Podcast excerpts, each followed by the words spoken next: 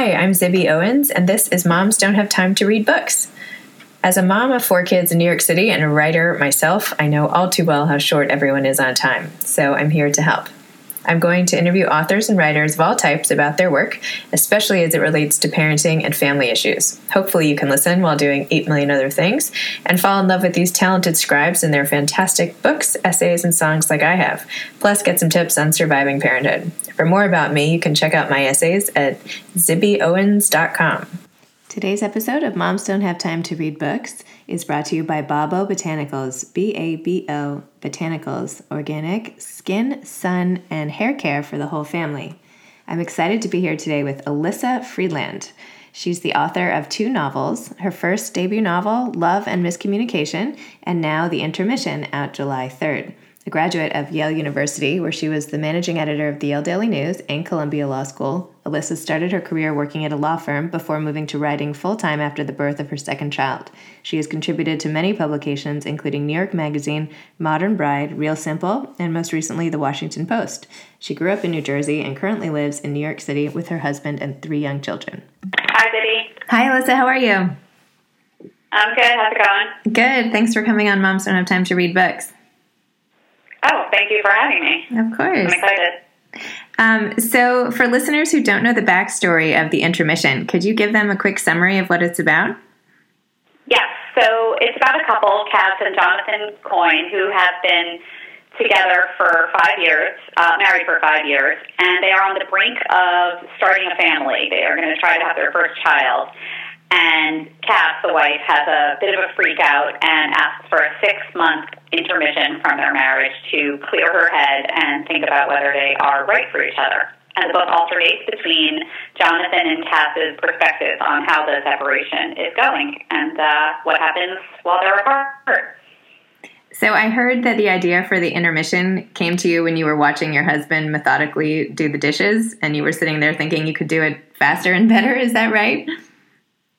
That is true. I so this is my second novel. My first book was about a woman who gives up the internet for a year. It's a very different kind of a book, and I was waiting for inspiration uh, for my next book, and knew I wanted to tackle a man's voice because I like to take on a different challenge every time I write. So I thought, all right, well, I definitely want to have a male character, whether it's going to be a huge part of the book, I don't know.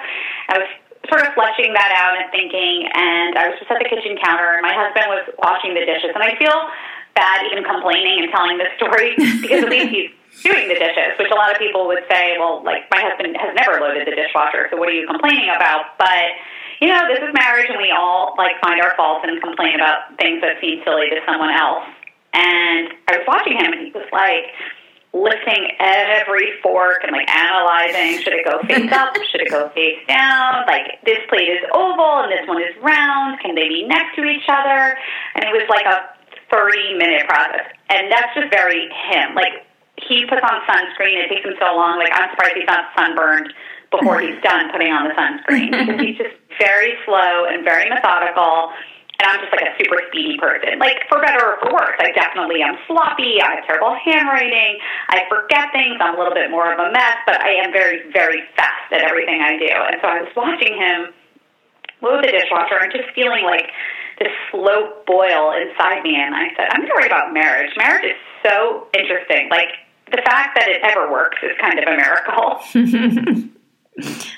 I agree with that. Um, I love in the book how you alternated between Cass and Jonathan's point of view. Although I feel like I want to call him John because I'm sort of annoyed that Cass called him Jonathan. Yeah, so, totally. um, so I feel like I really like went through these six months with the two of them, and I got to know them so well, and I found myself really hoping for a certain outcome. And I won't give away the end, but I was sort of hoping for a different outcome maybe than what ended up happening. So I was wondering, did you try to push the reader sort of to feel a certain loyalty towards either Cass or Jonathan? Did you know from the beginning of the book how it was going to unfold, or did it just was it one of these things where you know the book just like wrote itself as you went along? The book definitely wrote itself. I don't outline in general because it's just not my style of writing. I feel like it really tramples on my creativity when I feel sort of stuck to a script. And of course, you can change your outline. It's not like you're, you know, under a legal contract. Stick to it, but the whole construct of deciding how a book is going to go before I really feel the characters just antithetical to the way that I write. And I also don't write mysteries, so it's like not, I think, as essential to, you know, follow a specific formula. Um, so I really felt my way through the book. I think I really wanted to have a very evocative book, a book that, like, makes people feel things very strongly and very deeply. So yes, I wanted moments where the reader wanted to like strangle Cass and like tell her, you know, just want to tell her off as though she was a real person, a friend you just wanted to give a good shake to and say, what are you doing? But then find themselves 100 pages later all of a sudden feeling tremendous sympathy for her and, and almost forgetting how angry they were at her, you know, 100 pages ago. And the same sort of journey with Jonathan where you're like, this guy's so nice. Like, why is she giving him such a hard time? And then you're like, actually, it's a little more complicated than I thought he was. And I wanted an outcome. Obviously, I don't want to give it away, and I know you don't want to give away any spoilers, but I wanted an outcome that I could picture a book club debating, you mm-hmm, know, mm-hmm. and having people feel like I'm a thousand percent thrilled. This is what I wanted all along, and other people saying the exact opposite and just getting a little heated over that.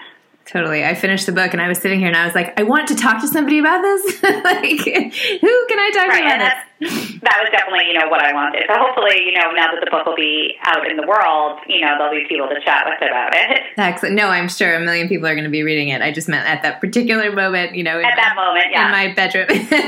but most people I talked to, my early readers, have were happy with the outcome. So I'm like very interested that it was not the outcome you wanted, like I'm very excited to, you know, offline. We'll, we'll connect on that. You okay. Know, spoiler. not that I didn't like it. Just, I mean, I loved the book. I, I just got so invested in it. Like I couldn't believe how much. Like I got, I just got so into your characters. anyway, I was just thank really, you. No, it's okay. so happy. That's no, like what I, exactly what I want to hear. I really tried my best to create like extremely three dimensional characters. You, re- you really did. I was like, um, yeah, I was really. Uh, I feel like I know these people now, and like I should see them on the street or something. Um, you uh, you put a lot of emphasis in the book on how Cass and Jonathan came from different socioeconomic backgrounds. Jonathan is this traditional vineyard going wasp and Cass whose mother lives at a Motel 6 basically. So how how do you think their backgrounds were so relevant to their stories and do you think it's a big stumbling block in a relationship to come from different backgrounds like that? I think yes, I really wanted to tackle that because it's kind of like an elephant in the room. I mean, often people from different backgrounds don't even meet that easily, but college really is somewhat of a melting pot where people, well, certainly in high school, like you're kind of, it's typically very um, homogeneous, you know, when you're with people who are very similar to you. And then college, while it can be a melting pot, it can also be you stick to what you're familiar with. Um, I mean, I went to private school and then I went off to college and I tended socially I was connecting, and it seemed like more often than not, those people also went to private school. But I certainly encountered people that were different than me. And, and Cass and Jonathan first meet in college, and it's the kind of the first time for both of them that they are connecting with people different from them. And I think it can be a great advantage to a relationship to come from different backgrounds. Certainly great for when you have children that you can bring two different experiences to the table. But there are, it's impossible and it would be disingenuous to ignore the differences because there are subtle ways that they offend the other. Like mm-hmm. Jonathan wants to feel that he is above caring about, you know, how much money somebody has and this and that, you know, but there are little things like his, his privileged upbringing. He's just used to having a housekeeper. Like that's just, you know, yeah. that's just the way things were for him growing up. And so it's like he can't even almost conceive of a different way. Like he knows intellectually, the smart guy, he knows intellectually Cass grew up really poor. She was, you know, her and her mom were evicted from different homes and it was really, really rough and she couldn't have birthday parties and things like other children. But there's different like knowing it and then there's different living it, you know, and there's like a, a flashback scene where Cass is um at dinner, I think it's Christmas dinner with um Christmas or Thanksgiving dinner with Jonathan's family, and his father is complaining about some resort offering some deals, and it's like attracting like a different element, you know, and it's, you know, it's not even Jonathan saying it, and she just feels wounded, she's self conscious. And the flip side is like she holds it against Jonathan that he never had to struggle. Like it's not his fault that he was right. born into a very comfortable family, and yet, you know, she finds herself frustrated that he's like, you know, really never known what it's like to, you know, watch your mother's credit card get cut in half and the thing, you know the other indignities that she had to suffer. So I think that there can be many, many successful relationships where people come from different backgrounds. In fact, one of my points in the book is that nobody comes from the same background, even if you grew up in the same town. There are just everybody's parents' marriage was different. Everybody's life experiences are different, even when you are more homogeneous socioeconomically. But these differences are pretty stark, and I think that the book tries to say that much as we'd like to ignore the differences, it's pretty much impossible not to. Right. I mean, it's, it's impossible to ignore them. You know, there's just too many differences they had growing up that it, it leads to inevitable conflict. So when Cass tells Jonathan about the break, she's upset originally that he doesn't think she could be requesting it because she's seeing someone else, and that he believes her right away when she says the break is not about another guy. And you write from Cass's viewpoint and say, why didn't he picture some greasy tennis instructor in white shorts wetting her whistle? Maybe he believed she was more complex than a cliche, though that was optimistic. So what do you make of that cliche, and why did Cass get so upset then? I think she just really wants to see herself as like appealing, you know, and I think that, you know, she wants him to feel that jealousy that there's some guy who's better looking than him and more attractive than him, you know, that's getting her excited because their sex life is not great anymore. They're tired. They've been together for five years. I mean, like, the sex is not the same as when they first got together. And I think a part of her kind of wanted him to have, like, a surge of jealousy and feel like, who's better than me? Like, who's more, you know, sexy and attractive to you than I am? And he doesn't seem to like fall into that. He he seems to believe her and take what she says at face value, and she sort of expected that he would, you know, be overcome with a jealousy. And when he's not, she again, she's a very insecure person, and she's like, why doesn't he feel like someone else is into me? Right. You know, like I that's where she expected his mind to go. That like she's a pretty she's very pretty. She's very interesting. Like of course other you know another man would be interested in her. He doesn't go there right away. And she's almost disappointed. And you, you continue with the tennis uh, the tennis themes later and you say um, about you say they were living in a no man's land relationship wise the place on the tennis court where you miss every shot. The purgatory seemed to be working for the time being but only a fool would think it could continue that way indefinitely. So are you a big tennis fan? What's with all the tennis stuff um, I like the you know sort of association um, with tennis and Jonathan's upbringing in the tennis club, and yeah, I love tennis. I do. Me too. I'm a, big, I'm a big fan. That's why I'm asking the question. Um, yeah, no, I love tennis. I'm not actually good, but I love to watch it, and I'm like very out of shape. And I've tried to play tennis recently and realized that it uses completely different muscles than like you could go to the gym every day, but then you go tennis and you're terrible. I mean, for me, I was. I was out of breath in five minutes, and I thought, well, how's that possible? I go to the gym all the time. it's just really different. I really respect um, tennis players, and I just find it to be like a very sexy sport, I guess. I, I, married a, a, former tennis pro, so I'm particularly invested in this. oh my god! So like a a college player or like how? Yeah, he was a he was a coach. He like coached people on the tour, and uh, it was great. So anyway, so I'm I'm taking it's your very sexy. Yeah, no, I like. I'm into tennis players. I mean, like Nadal. I'm like, I could just go. Yeah, I'm, into them. Federer is like my number one. You know, I like I just go on Google and I stare at pictures of him. Yeah, it's Wimbledon's going on now. I got to check him out. yeah, I know. So yeah, I'm sorry. Anyway, not to uh, veer off. Um, anyway, um, so you got married when you were 25, which for these days is like pretty young. So is there any of this super young, super young, which is I know how much, if any of this, is sort of autobiographical? I mean, Did you ever wonder? I'm young wonder? for New York? I mean, I. I think, yeah. I mean, I was, I forget what it's called, the amygdala or like whatever part of the brain controls decision making. Some neurologist was just saying like that, you know, you um, that like the part of your brain that controls decision making isn't even fully developed. I think you're 25 until you're 25 or you're 26, which is why like a lot of bad stuff happens in college and a lot of bad decisions, you know, because that part of the brain is just not as developed as like the analytical part that's, you know, doing math equations. And I said my husband was 29, so he was, you know, he went into it fully formed. But I guess, you know, he went into it with his, his decision making powers intact. But I feel like I was very young, and I honestly think it was just so far. I mean, listen, you know, the the future is long, and who knows, like, you know. But for right now, things are great. But I feel almost like like I won the lottery in a way that because we dated for a very short amount of time. I was extremely young. I was 23 when we met, and the fact that it's working, I think, is really nothing short of a miracle because I barely knew myself, you know, when we got together. Right. So I feel lucky that it's going well so far and I think he must be pretty pretty uh, laid back in part. I the the essay he wrote recently for the on parenting column in the Washington Post, which was called "We were drowning in diapers and scheduling sex, but then we got our groove back." It was a great article, by the way. Everybody listening should definitely read it. It's online in the Washington Post. Um, you talked Thank about you after um, after giving away all your baby stuff in your home. Now that the kids are out of the baby phase, you said you were so ecstatic, and you said it helped revive your relationship, revive your relationship with your husband.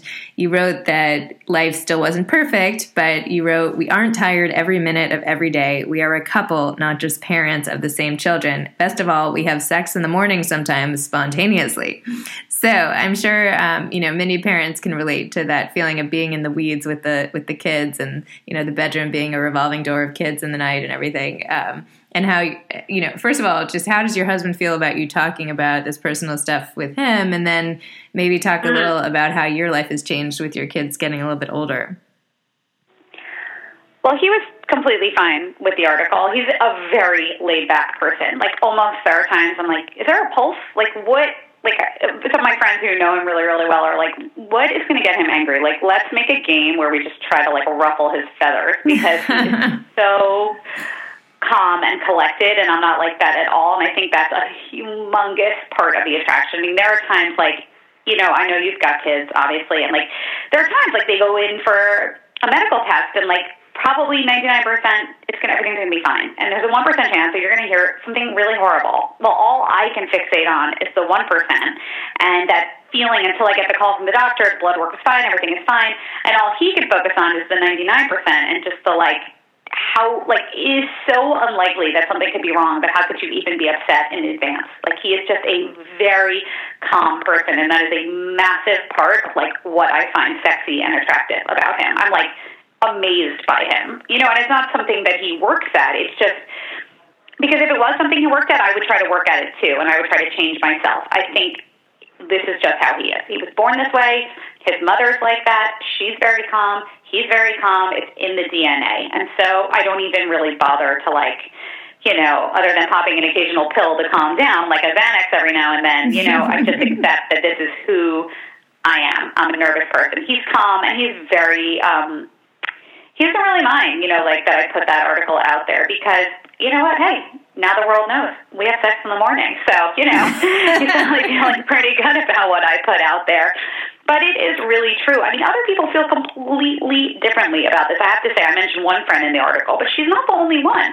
I have a lot of friends that really, like, quote unquote, went through a mourning period when they when the baby stage ended. They sobbed and sobbed when they, you know, left their, you know, they did their last walk out of preschool and it was kindergarten or the time, you know, when they any sort of major milestone that indicated that they are no longer, you know, parents of babies and they, you know, love like all the grammatical mistakes that their kids make, which I, I find adorable too, but like then all of a sudden their kid can pronounce a word correctly and they're like sobbing, not a baby anymore, you know. Uh-uh. I just I, of course, I love all that cuteness. My littlest is not even five yet. He's about to be five. So he's still, you know, this squishy, cute kid. But I'm really happy that I don't travel with a diaper bag anymore. He doesn't have a high chair in a restaurant. You know, we don't, there's no special equipment to enjoy being with him. And he doesn't have really accidents anymore. He's a person. And it's made me feel, it's weird, I say it in the article, because it's paradoxical. It's so weird to me. Like he's older, which means I'm older, but yet him being older makes me feel younger because I'm just not physically doing this quote dirty work anymore. Mm-hmm. You know, he can, you know, I leave him in, in the bath and he, you know, I can turn my back and, and, and, you know, run and answer the phone. It's not like I'm, I'm there watching him in the little baby tub, you know, and, um, I can even say, here's the bar soap, and he soaps himself up. It's just not as backbreaking anymore. And I feel also just walking down the street, not pushing a stroller in front of me. I felt like it was almost like, yeah, I'm thinking of like the Handmaid's Tale, where they were like, you know, where they're covered in these like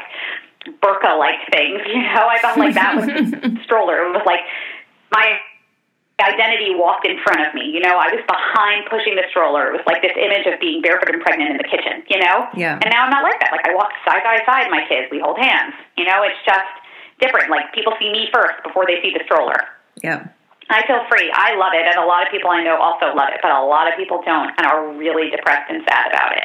So I think it's very personal. I don't know how you were when you, you know, got to that stage, but um, I still have people in diapers. Not people. I still have my son is still Oh, you some do? diapers. Oh, I still didn't has I have a little guy still. So, um, but um, no, I I feel both. I feel both ways. I mean, you know.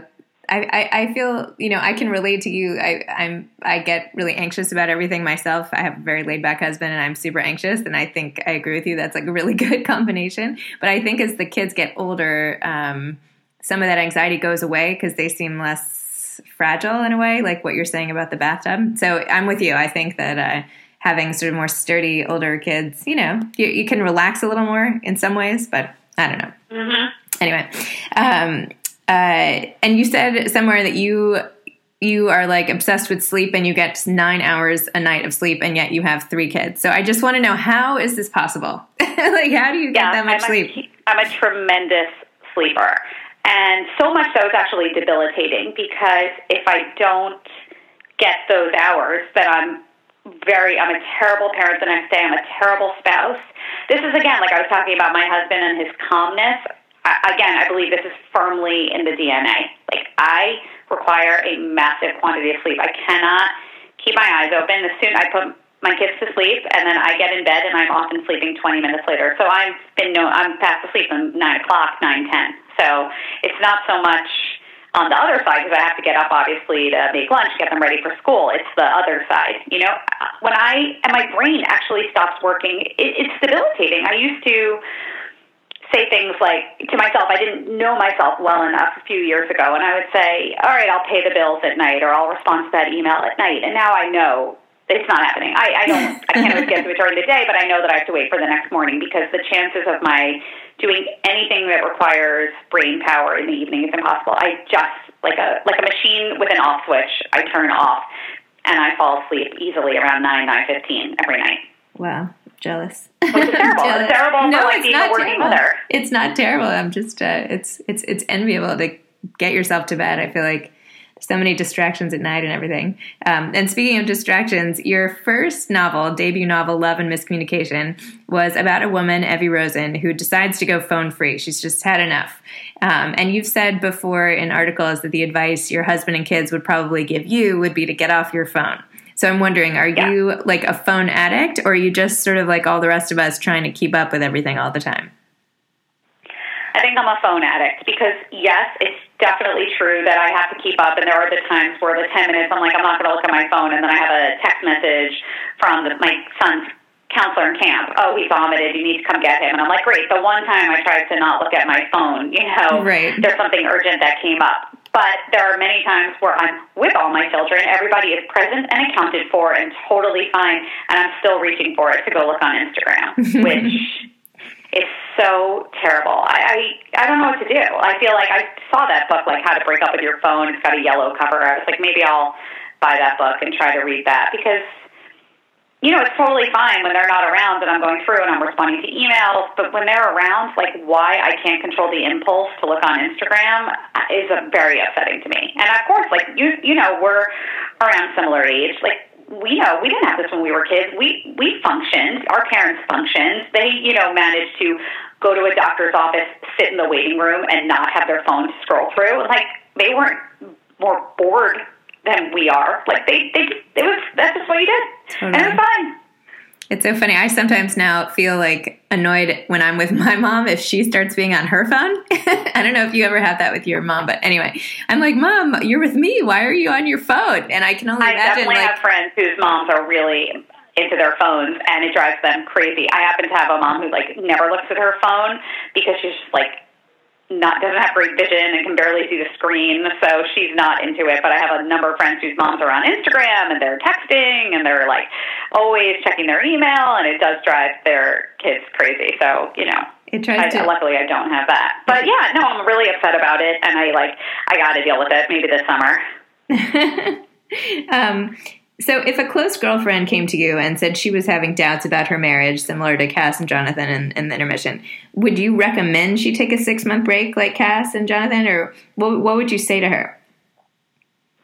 I would, I would, I would recommend an intermission if you know. I think therapy is very interesting, and but I think both people have to believe in therapy in order to go to a couples counselor and deal with that. I think if um, I'm a believer in therapy. I think it's great, but I think if if one of the two comes at it with like a very skeptical agenda, then I don't a, a skeptical point of view about the benefits of it, then I don't know how successful and helpful it would be. Mm-hmm. So I think both parties have to be on board. And I think that if you a separation can be particularly helpful if you're a really really busy busy person and you're just so just just getting through the day is hard that like you don't even have the mental space to take the time you need for yourself and evaluate what it is that you want that like the physical separation can be very helpful. You said um, jonathan jonathan wrote this the problems um, if you saw in the book had oh sorry? Say that again? Yeah. hi sorry. Uh, no no i didn't well, Oh, sorry. I didn't say anything. okay, sorry. Sometimes with the sometimes with Skype, it's not so perfect. Um, Jonathan's view in the book, he said, life wasn't about choosing to be single on Mondays and married on Tuesdays, or getting to be a parent every other week. It was picking a lane and committing to it. Is this what you believe, or is this just what you wanted us to hear from Jonathan? In that moment, I feel like Jonathan is very frustrated. It's not what I believe, and there are people who are, you know, you're always a parent, but there are divorced parents who, you know, don't have full custody of their kids, and and they're just as much parents as everyone else.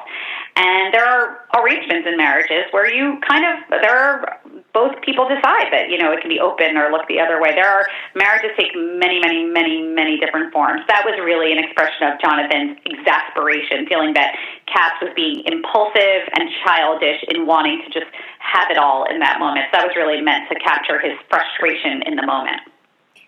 Um, and in terms of just the process of writing both of your books, um, you had different publishers for the two books. Is that correct? Yes. Um, so how how was that process? Like how how did that come to be? And just compare and contrast sort of the two experiences of writing both those novels. Well, I definitely, I mean, I, I not only switched publishers, but I also switched agents between the two books. So it's a lot of transition for me. I mean, the first time around, I I had a lovely agent, but in a very um, different stage in her career, sort of like she had been, you know, she is a tremendous success, but she was like, you know, sort of wrapping up her career, I would say. Um, and I did not live locally. And I require a lot of hand holding, as I mentioned before. Like I'm a very nervous person, and I wanted someone local. And uh, so there was the agent switch. And the first book, I felt like it was weird. I, I just didn't really even feel like I had a job because I would write it, but I, there was no guarantee it was going to sell. And so when people were like, "Do you work?" I would just say, "No, I'm a stay-at-home mom." You know, and they would have to drag out of me that I was working on a book because until I had a contract, it just didn't feel real to me. So I would say now I just feel like a more authentic person with a with a real profession. I mean, I always had a profession, even when I was working on the first book. It's just that I'm a very concrete person. So until I had like a check and a contract, it just didn't feel real to me. And I was with um, HarperCollins, and they were great. Um, and I was had a very good experience with my first book, but I switched agents and she went out and shopped the book and I got a better offer from Penguin. Um, so, you know, got got like money talks and they offered me a two book deal. So I have another book coming out next summer and I like back to, you know, being someone who likes things concrete, I would rather, you know, have a two book deal and know that I have a contract, even if it means that maybe I'm getting less money for the second book you know, I'd rather just know the bird in the hand, you know, worth two in the bush, I guess, is what you could say. So I switched. I have a great relationship with my editor. Um, she's also a young mom, and uh, we bond over that. And my agent's a young mom. So, like, we're kind of all working women in similar stages of life, which, you know, is no joke. Like, that really helps that we can talk about packing for sleepaway camp and having a child home sick from school. Like, that being able to send an email to my editor or to my agent, say, I need to cancel the call or I can't turn this in, you know, Sam has Coxsackie. I'm like, that's it. You know, yep. you're dealing with Coxsackie, I'll talk to you in three days. You know, it's like a, we speak a common language. Yeah, I, I speak that language. I, I, get you. Yeah. um, it's really what, helpful. What uh, What's the next book about? The next book is a multi generational family, a multi generational Jewish family on a cruise ship together to celebrate uh, the grandma's 70th birthday. Oh, I and love it has a lot of yeah. There's like seven or eight main characters who narrate the story. So I was really into what I did with the intermission with the alternating perspectives, and I was like, let's add more people. Let's have a full ensemble cast of people, you know, doing this together. what could it. go wrong? Trapping people on a boat. it's like my worst nightmare. Um, I know. I went on a cruise last year for research with my family. Oh my gosh, how was it? it was my worst nightmare. yeah, it's that whole like being out of control feeling, you know, not being able to. Yeah. I get, There's just so many other people. um, do you have any advice to aspiring novelists out there? Um, I think it's just a lot of like butt in chair, as they say. You know, setting for me, everybody's different, but for me, setting a word count goal per day really helps because then I just feel like I can, I know when to stop. You know, whether it was good or it was bad, I got something accomplished. I check off. Like I set out to write, you know, call it 3,000 words today. And, you know, I did it.